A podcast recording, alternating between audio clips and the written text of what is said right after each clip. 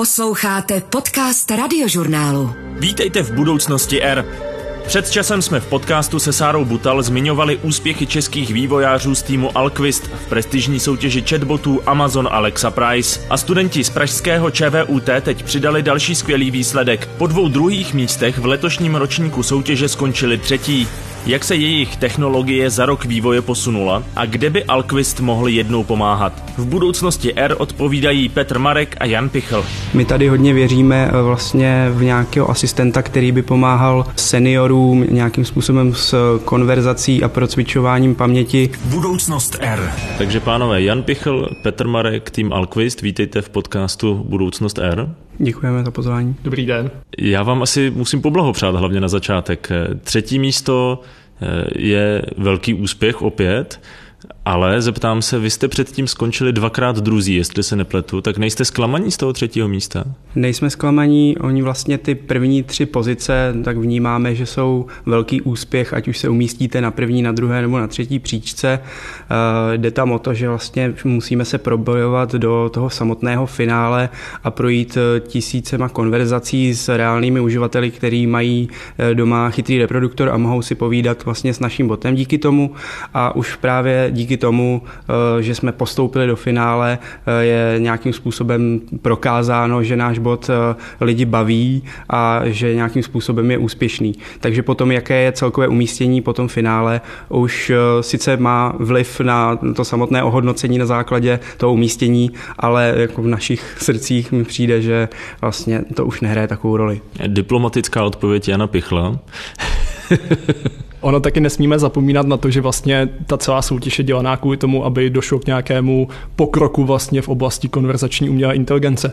A za to my jsme strašně rádi, že jsme mohli být součástí téhle soutěže a že se nám podařilo vlastně tu naší technologii zase o rok vlastně vývoje posunout dál. Takže tam doopravdy proběhl velký vývoj a za něj jsme možná radši, než za to třetí místo. Pro úplnost, aby se v tom posluchači orientovali, tohle byl Petr Marek. Je asi jasné, že to, že jste se umístili po třetí na bedně, lidově řečeno, tak eh, minimálně značí, že ta vaše technologie si udržuje nějaký eh, setrvalý vzestup, že ten vývoj pokračuje správným směrem a že se vám daří tu technologii posouvat dostatečně rychle a držet tempo s tou konkurencí, když nic jiného. Ano, určitě to je jedno hledisko, ale z druhé hledisko, na které se nesmí zapomínat, je, že vlastně ono to musí uživatele bavit. Tak my nejen, že si udržujeme úroveň té technologie a posouváme ji dál, ale dokážeme nějakým způsobem také vymyslet, jaký bude ten obsah, co kterému uživateli budeme prezentovat, jaká témata budeme nadhazovat v rozhovoru a to, to bych řekl, že na podobné úrovni jako samotné udržování technologie eh, z hlediska toho, jak to potom bude ty uživatele bavit a jak to budou oni následně hodnotit. Pojďme jenom ve zkratce připomenout, jak ta soutěž vlastně funguje funguje. Vy jste eh, říkal, že uživatelé testují eh, ty chatboty přes chytré reproduktory. Eh, jestli se nepletu, tak tam takovým jako pomyslným cílem je udržet tu konverzaci 20 minut v kuse tak, aby dávala smysl, aby se nezadrhla a podobně. Je to tak? Je to tak. Vlastně my jsme na začátku se do té soutěže dostali díky tomu, že jsme museli napsat nějaký návrh, jak vlastně chceme tu naší technologii stavět. Těch přihlášek do té soutěže přišlo více jak 200 z těchto 200 týmů jsme se dostali do užšího výběru vlastně deseti, kteří se nakonec zúčastnili té samotné soutěže. A v té soutěži jsou pak vlastně dvě části. V jedné části hodnotí uživatelé, kdy vlastně oni si povídají s těmi chatboty nebo konverzačními umělými inteligencemi a podle toho, jak se jim rozhovor líbí, tak eh, toho chatbota pak ohodnotí na škále od jedné do pěti hvězdiček. A v této části soutěže je vlastně úkolem nazbírat co nej, nejvyšší, průměrné skóre. A poté vlastně uh, tři nejlepší takto chatboti postupují do finále, plus ještě Amazon vybral další dva týmy na základě nějakých jejich interních kritérií, takže do finále se pak probojovalo pět týmů a ve finále už jde vlastně o tom, eh, že tři porodci mají každý dvě konverzace s chatboty a vlastně vyhrává ten, který získá od těch porodců co nejvyšší skóre. Čím jste tu porotu pak zaujali, že skutečně jste si vysloužili to třetí místo? Co je tam největší posun za ten rok? Došlo tam k několika vylepšením, ale asi, jestli bych měl zmínit jednu nejdůležitější, tak je vlastně, že jsme tu naši technologii začali stavět na nějaké znalostní databázi. To znamená, že vlastně všechno, co uživatel řekne, nebo zároveň i všechno, co řekne ta naše umělá inteligence, se ukládá do nějaké databáze a ta naše umělá inteligence pak s tím dokáže pracovat a nějakým způsobem to využívat dál v konverzaci. Takže by se vlastně dalo říct, že ta aktuální verze má jakousi konverzační paměť, kterou dokáže využívat. A mají třeba větší, než mývala v těch předchozích verzích? Určitě je větší, eh, jak už z hlediska eh, škály témat, tak z hlediska toho, jak která témata jdou do hloubky. Hlavní výhodu, co já v tom vidím, je nějaké propojení mezi různými tématy a různými entitami, které se diskutují v průběhu dialogu, takže ten bot je vlastně schopný nějakým způsobem vytvářet asociace a přecházet eh, z jednoho tématu na druhé, aby to nějakým způsobem působilo přirozeně a nenarušovalo to konverzaci stylem, že ten bot si najednou vymyslí úplně nové téma, které není relevantní a začne vlastně propagovat tomu uživateli. Když byste třeba zkusili zhodnotit i ty soupeře nebo ty soupeřící týmy, tak je tohle ten největší posun, nebo respektive možná co obecně byl, řekněme, posun za ten rok, kam se ta technologie dostala. Protože trochu tuším, že tohle to bude asi zásadní i u těch dalších chatbotů, že ta v úvozovkách přirozenost té konverzace díky nějaké sadě informací, sadě dat, ze kterých ten chatbot vychází, bude asi hodně důležitá pro tu funkčnost, řekněme. To rozhodně. My vlastně bohužel pod pokličku těch ostatních řešení ještě nevidíme. Měly by být zveřejněné vědecké články popisující jednotlivé soutěžní chatboty nebo umělé inteligence. My jsme je bohužel zatím neviděli, ale z toho jakoby, pocitu, co my máme, když jsme ty konkurenty zkoušeli, tak doopravdy tam jako došlo k velkému posunu, co se týče třeba množství témat, o kterých dokážou mluvit, nebo o kterých dokážou udržet konverzaci. A zároveň ta konverzace je mnohem hlubší. Například uh, v vojenských ročnících soutěže často ty řešení měli ten problém, že dokázali udržet třeba konverzaci o filmech během nějakých tří jakoby dialogových otáček, což je strašně krátký dialog, a pak se snažili přeskočit na nějaké jiné téma, což samozřejmě uživatele málo kdy baví, protože všechny ty konverzace byly strašně povrchní. Teďka se to právě všechno mnohem více prohloubilo a ty umělé inteligence dokážou vést mnohem zajímavější a delší rozhovory. A je to i tak, že je menší šance, že toho chatbota zaskočím něčím, že když udělám nějakou drobnou odbočku, že on rychleji nebo pohotověji zareaguje? Řekl bych, že ta šance je menší. Pořád je dostatečně vysoká, aby se to dokázalo zmást, ale přece jenom takové ty jako nejčastější typy zmatení bych řekl, že už všechny týmy mají jako vyřešené, včetně nás. Ono vlastně jde taky o to, že vy máte uložené ty konverzace nějakým způsobem, vidíte, kdy se s tím kdo baví, o, no, o jakém tématu? A na základě toho můžete zlepšovat ty slabá místa, že tam vidíte, a tady náš bot odpověděl špatně, co kdybychom se zaměřili na tuhle tu situaci a zlepšili Chatbota Alquist jsem vyzkoušel už před rokem na akci Experiment Speciál, kdy jsme s vedoucím týmu Janem Šedivým zkoušeli si s programem povídat v přímém přenosu. Tehdy nám situaci komplikovaly akustické podmínky. Poprosil jsem proto Petra Marka, aby mi fungování Alquistu znovu předvedl. Alexa, open new Alquist. Hi, this is an Alexa Prize social bot. John, is it you, my friend? No, I'm Peter. Hey, Peter, it's great to meet you. Have we chatted already? I'm not completely sure. No, we haven't chatted yet. Really? That's great. Let's get to know each other. Hmm, how is it going? Yeah, I'm fine. How are you? Ona se na začátku zeptala, jestli je to John, tedy kolega Honza Pichl. Kdyby to tedy byl Jan, tak eh, věděla by třeba, co přesně bylo zajímavé, co řekl, že ho nezajímá, co ho zajímá a podobně. Tedy. Přesně tak, například začne nadhazovat ty témata, o kterých už dávno ví, že se o nich Honza bavil, takže bude se snažit, nich snažit pokračovat, zároveň ví jeho preference, takže všechno tady to se snaží v tom rozhovoru dále využívat. Alexa? So, what is your favorite food? Hmm, let me think about it. Meanwhile, tell me your favorite food. I like hamburgers, for example. Well, I would say that my favorite food is fruit. Peter, listen to this article about food, how to choose between food processors and blenders for your cooking projects. Do you know about it?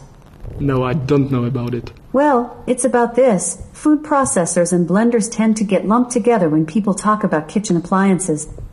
Wow, it sounds interesting. What do you think? I don't think it's very interesting, sorry. Ona si vyhledala vlastně řekněme, první asi reference, které pod těmi klíčovými slovy našla. Takže to je taková cesta, když nadhodíte nějaké téma, tak ona automaticky se snaží dohledat něco, co by mohlo být zajímavé v tom daném kontextu. Ano, je to přesně tak. My vlastně, když už detekujeme, že by uživatel chtěl mluvit o nějakém tématu, tak se ho snažíme probrat co nejvíc do hloubky, vlastně udržet tu konverzaci co nejdelší. Že nám to zaprvé nahrává vlastně ten čas, že v té soutěži je úkolem mít 20-minutový rozhovor, což je strašně složité a ten vítězný tým se k tomu letos ještě ani nepřiblížil, snad někam na půlku se dostali.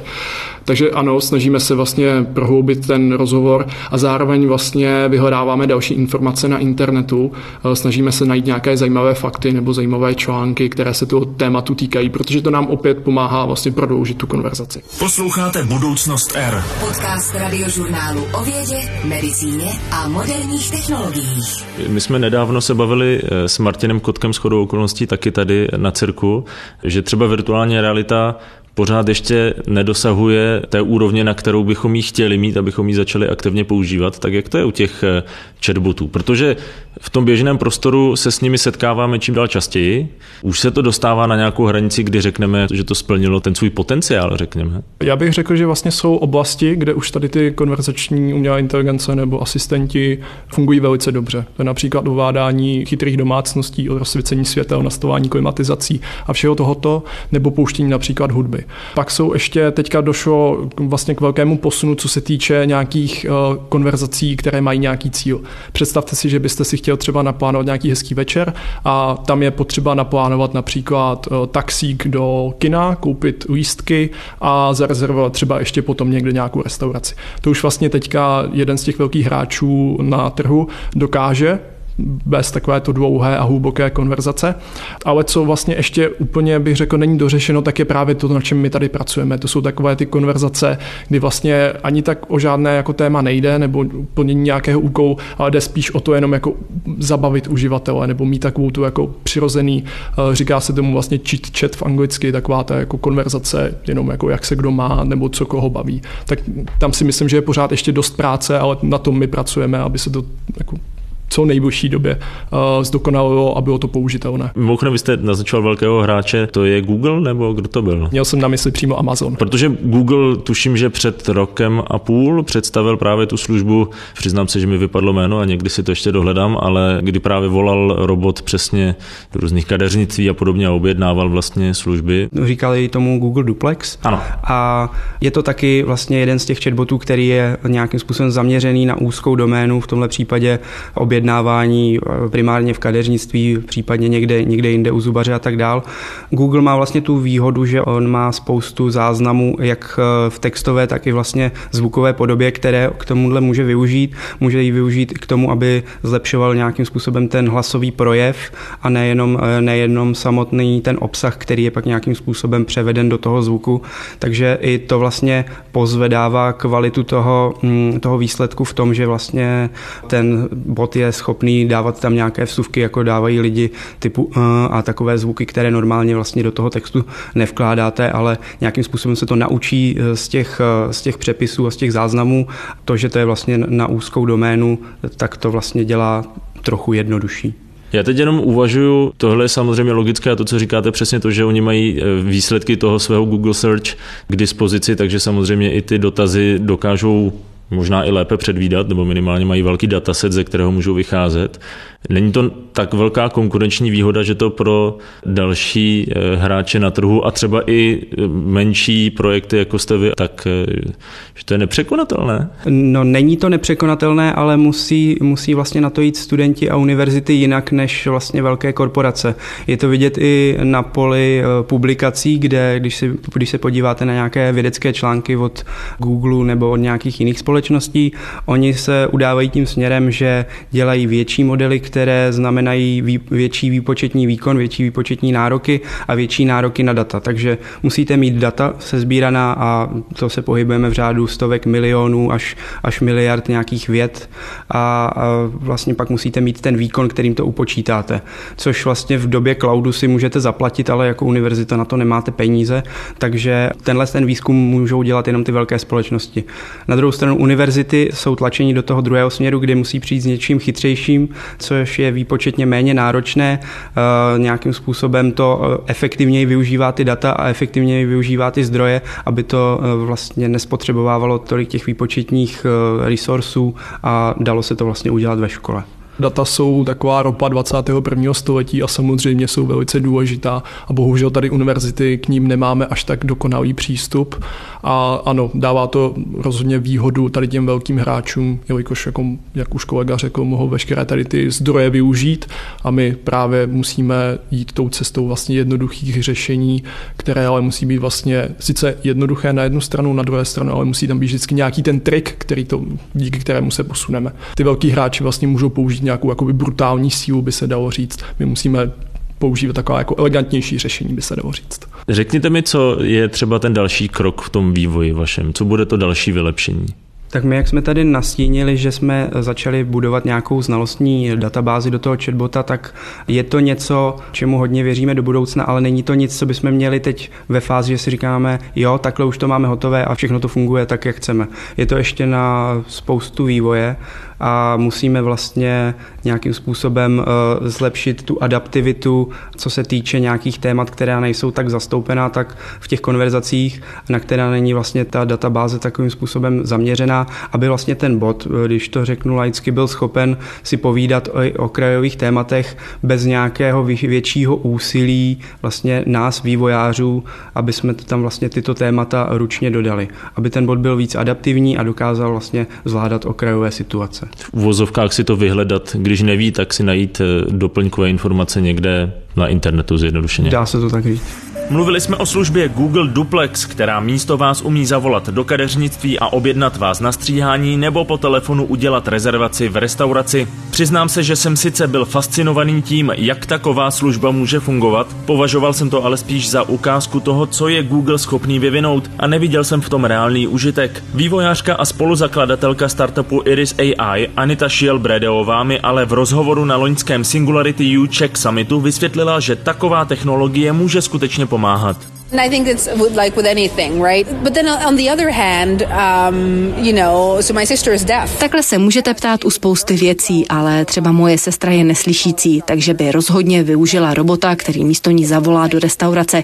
Samozřejmě vždy záleží na tom případu využití. Potřebuji já takového robota? Mm, ne, ale lidé se sociálními úzkostmi ano. Jsem třeba líná a chtěla bych takového robota? Rozhodně. Am I lazy and would rather have a robot do it? Sure. Rozhovor s Anitou Šiel Bredeovou najdete na webu radiožurnál.cz. Posloucháte Budoucnost R. Teď se bavíme o Alquistu eh, jakožto jednom eh, z chatbotů, který se zkoušel na eh, chytrých reproduktorech. Ale co je vlastně taková vaše vize? Co by Alquist jednou mohl být? Tak já jsem slyšel jednou takový hezký případ, nebo příklad. Představte si vlastně, že takový jako asistent typu Google asistenta nebo Siri nebo právě Alquist je možná více zaměřený na takový ten, ten cheat chat, jak už jsem zmiňoval, ale budoucnost si myslím je, že takový asistent, když máte špatný den, tak se vás pokusí rozveselit, ale zároveň na druhou stranu, když například uslyšíte, že ve vašem autě něco divně rachtá, tak mu to dáte jenom poslechnout a zeptáte se, co je s mým autem a on vám vlastně poradí. Něco jako máte kamaráda, který rozumí autům, tak proč by toho nemohl zastávat nějaký takový asistent. A těchto témat, co by to mohlo pokrývat od aut až po vaření, je mnoho. A v tomhle si myslím, že by mohla být taková jako budoucnost těch konverzačních asistentů. Vlastně nějaký takový uh, kamarád, který dokáže poradit jako s velkou škálou problémů, na které můžete v běžném životě narazit je potřeba si vytyčit právě nějaké to téma, na které bude ten asistent zaměřený a ne snažit se eh, to obsáhnout všechno nějakým jedním univerzálním systémem. My tady hodně věříme eh, vlastně v nějaký, nějakého asistenta, který by pomáhal eh, seniorům nějakým způsobem s konverzací a procvičováním paměti, ať už jsou doma nebo umístění v nějakých stacionářích a nemají tu možnost nebo nějakou tu osobu, se kterou by vlastně takhle si to mluvení a tu paměť cvičili, Neříkám, že by to mělo nahradit lidský kontakt, ale vlastně doplnit tam, kde ten lidský kontakt chybí. Co by byl ale ten hardware? Přece jenom u seniorů není úplně, když to řeknu, jako vybavenost. Eh, dost často nemají počítač třeba, většinou už teď mají aspoň chytrý telefon, tak eh, míříte spíš takovýmhle směrem takového jako univerzálního softwaru, kterému je jedno, co to bude za hardware, nebo to bude fungovat přes takovéto asistenty ve smyslu toho chytrého reproduktoru? Ono vlastně z hlediska toho hardwareu to není, že by něco bylo lepší, něco bylo horší. Tam jde o to, že vlastně vy na to mluvíte, ono vám to odpovídá a na co mluvíte, to už v podstatě by mělo být jedno. Mělo by to být nějakým způsobem intuitivní, jakože když na to začnete mluvit, že vás to začne poslouchat, ne, že si musíte vytáhnout telefon, otevřít eh, aplikaci, tam si kliknout ještě třikrát a pak teprve vlastně to začne něco dělat. To třeba například eh, by bylo eh, neschůdné pro seniory, ale mělo by to být něco, co někde, ať už stojí na jednom místě, nebo, je to, nebo to nosíte sebou, to už je ve výsledku taky jedno, ale aby vás to poslouchalo, když vy na to začnete mluvit, jako když mu začnete mluvit na nějakého jiného člověka.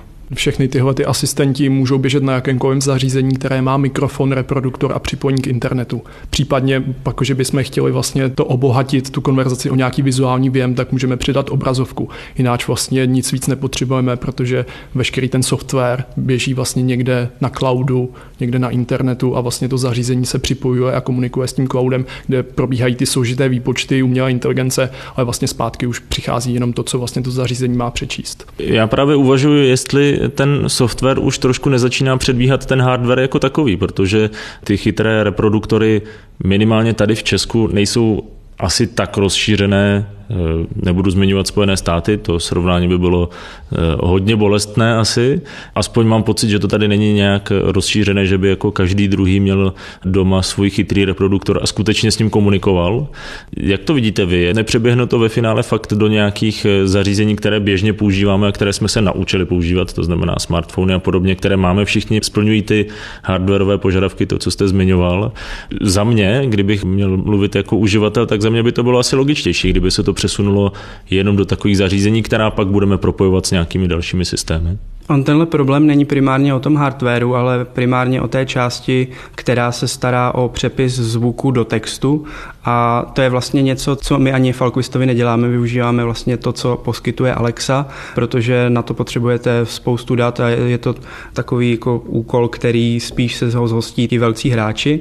A právě ty velcí hráči se nepouštějí do minoritních jazyků, jako je čeština a proto vlastně ten hardware tady není tolik rozšířený, protože e, běžný uživatel z Česka vlastně si nebude chtít povídat e, v angličtině s nějakým asistentem, kterého má doma, aby mu rozsvítil svítil světlo a právě kvůli tomu musel ho oslovovat v anglickém jazyce. Takže jakmile by eh, vlastně byla víc rozšířená v těchto zařízeních ta čeština, tak si myslím, že by to nějakým způsobem posunulo i to rozšíření těch asistentů tady u nás je problém, že nás Čechů, co mluví česky, je asi 10 milionů, což je takové jako jedno větší americké město. Takže doopravdy pro tady ty giganty ještě nejsme až tak lukrativní trh, aby doopravdy strávili velké množství času na vývoj vlastně českého řešení. Takže by se dalo říct, že když si to tady neuděláme sami, možná, tak to nikdy mít nebudeme. No ale co jsem tak pochopil, tak eh, vy na tom pracujete. Pan Šedivý pokaždé, když s ním mluvím, tak tak jako naznačuje, že čeština není problém. Tak eh, jak, jak to je? Ano, my na tom pracujeme. Pracujeme teda na té části, když už máte ten český text a vlastně z našeho systému zase eh, na konci je vyprodukován český text. Takže my potřebujeme tu část, kdy se ze zvuku stane text a na konci obráceně z textu stane zase zvuk, který je přehrán nějakým reproduktorem. On sice Google vlastně nějaké takovéhle řešení poskytuje, je, je to znát, že vlastně to nedosahuje takové kvality jako angličtina a my úplně nemůžeme jít tomu naproti, protože bychom potřebovali spoustu nějakých telefonních přepisů, kde máte eh, čistý zvukový záznam s naprosto perfektním přepisem do textu a na základě toho se vlastně dají, eh, dají učit nějaké modely, které vlastně se starají o tento přepis. A do tohohle vlastně my nemíříme, my míříme vlastně na to, co se děje mezi tím, na to porozumění, eh, na to nějakým způsobem řízení toho dialogu a vyprodukování té odpovědi v textové podobě. Takže teď mě opravte, jestli to budu budu říkat správně, ale z laického pohledu to chápu tak, že když se rozhodne nějaká společnost, že chce mít českého chatbota, poskytne nějaká svoje data z call centra a poskytne na to samozřejmě i nějaký eh, rozpočet a objedná si to zkrátka, tak si může vyvinout poměrně slušně fungujícího česky mluvícího chatbota, ale pro takovéto zařízení typu chytrý reproduktor, které by si lidé běžně kupovali a měli to doma, tak to není zajímavé pro ty výrobce. Teoreticky to, co říkáte, je možné, prakticky tam bude opravdu ten bloker, eh, ta finanční stránka, protože udělat si něco takového bude a vyvinout si to od začátku až do konce bude finančně náročné, takže si myslím, proto se do toho nikdo vlastně nepouští takhle jako z gruntu. Vlastně jedna věc je, že je velice asi jednoduché například udělat takového chatbota, který bude rozsvěcet světla, ale už bude třeba problém udělat chatbota, který bude pouštět české písničky. Protože tam už je velice důležité, aby vlastně ta komponenta, která rozpoznává tu řeč, dobře rozpoznávala třeba jména písniček nebo jména interpretů. V češtině je to trošičku jiné než třeba v angličtině, takže s tím jsou problémy. Další problém bude určitě s napojením na české služby. Vy určitě nechcete, když budete, když se zeptáte chatbota, jako najdíme nějakou restauraci, tak asi nebudete spokojení, když vám to najde jako německé restaurace, protože ty jsou v databázi, takže by bylo potřeba to napojit na nějakou tady českou českou databázi, což už je určitě zase nějaký problém s napojením prostě na lokální služby i správního a dalších hodisek. Tak já jsem doufal, že vás dotlačím k nějaké pozitivní informaci, že tady budeme mít eh, za pár let už eh, české chatboty běžně a chytré reproduktory a Zatím jste mi dali trošku sprchu. Tak my tomu furt věříme, my vlastně jakoby, protože děláme i české věci, tak vlastně na nějakých vlastních reproduktorech něco taky zkoušíme, ale eh, jak říkal tady kolega, je tam problém i z toho obsahu, takže vy když budete mít zařízení, které bude mluvit česky, tak eh, tím jste ještě nevyhrál. Vy potřebujete, aby to, aby to doručilo ten lokální obsah a protože když to jenom bude umět česky, ale nakonec vám to nebude umět nic relevantního říct, tak si to stejně nikdo nekoupí. Mě tak vždycky zajímá, co je takový jako moonshot eh, těch vývojářů.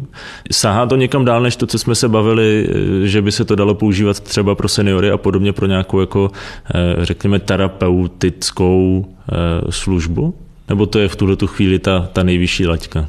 Tam jsou zase ty dvě, dvě strany, kde musíte nějakým způsobem dotáhnout tu technologii, aby to zvládalo to, co vy potom požadujete. Na druhou stranu musíte spolupracovat s nějakými psychologi, terapeuty a jestli se tohle by mělo nějakým způsobem oficiálně používat eh, vlastně na poli té terapie, tak předpokládám, že by musela proběhnout nějaká certifikace. Z hlediska toho jsou vlastně eh, lidé skeptičtí k těmto zařízením v tom, že eh, zaprvé to vnímáte tak, mám zařízení, tak zařízení je dokonalé, ale tomu neodpouštím žádnou chybu. Takže vlastně, když to někdo nějakým způsobem potom takhle hodnotí, tak se vlastně na tom hodnotí každý nedostatek a vlastně dovedu si představit, že může nastat odmítnutí z hlediska toho, že vlastně to není dokonalé zařízení, i když vlastně vy můžete namítat, že to zařízení zařízení je, má nějakým způsobem lepší úspěšnost, než kdyby na jeho místě byl člověk. Ale je tady prostě to vnímání, v zařízení jsou stroje a ty jsou dokonalé a tak to musí být. No a co proto děláte, aby se něco takového povedlo? Když jste říkal, že byste tím směrem rádi zamířili, tak plánujete nějakou takovou, to jako v úzovkách, asi možná i nějakou studii na začátek nebo nějaký pilotní program? My vlastně spolupracujeme eh, s Motolskou nemocnicí, eh, kde nám dávají nějaký, nějaký feedback, nějaké rady, eh, jakým způsobem se ubírat. To, aby tohle to bylo certifikované jako nějaká pomůcka, která se dá oficiálně využívat ve zdravotnictví, to k tomu ještě dlouhá cesta, ale to nebrání tomu, že vlastně my nějakým způsobem to můžeme testovat v nějakých partnerských zařízeních, ať už v Motole nebo někde jinde a oni vlastně na základě té interakce s těmi reálnými pacienty nám můžou dávat nějaké nějaké, nějaké poznatky, kam to posouvat, co vylepšit. Ne, nejenom z té technologické stránky, že to někde nerozumělo, ale také z toho, jakým způsobem vést ten obsah, jaké jsou ty kroky, co máme vlastně tomu uživateli říkat, co mu nemáme říkat, na co se ptát, na co ne a tak. No a příští rok eh, zase třetí místo, druhé místo ideálně, nebo třeba to vyhrát? Příště bychom samozřejmě rádi vyhráli už konečně na počtvrté. Soutěž by měla být, Amazon zatím oznámil, že bude, nicméně ještě nevíme vlastně, kdy bude začínat, ale rádi bychom se ji určitě zúčastnili, protože to pro nás opět jako obrovský, obrovská motivace to dál vylepšovat a někam to posunout. Zároveň získáme spoustu dat vlastně s interakcí s, se zákazníky Alexy a je to pro nás strašně cená vlastně zkušenost z takovéto soutěže a díky tomu můžeme naši technologie zase o mílové kroky posunout a pak právě ty naše plody práce využívat právě v dalších aplikacích, jako jsou například například tady ty terapeutické aplikace a další. No tak eh, budu držet palce, ať se to povede příští rok už. Děkujeme. Díky. To byla budoucnost R se členy týmu Alquist, který se svým chatbotem uspěl v soutěži Amazon Alexa Price. Pokud se vám tato epizoda podcastu líbila, budu rád, když ji budete sdílet třeba na sociálních sítích. Budoucnost R můžete poslouchat a stahovat v aplikaci Můj rozhlas, na webu radiožurnál.cz, ale třeba i ve Spotify, Apple Podcast a dalších podcastových aplikacích. Z budoucnosti R se loučí Vojtěch Koval. Poslouchali jste Budoucnost R. Podcast radiožurnálu o vědě, medicíně a moderních technologiích.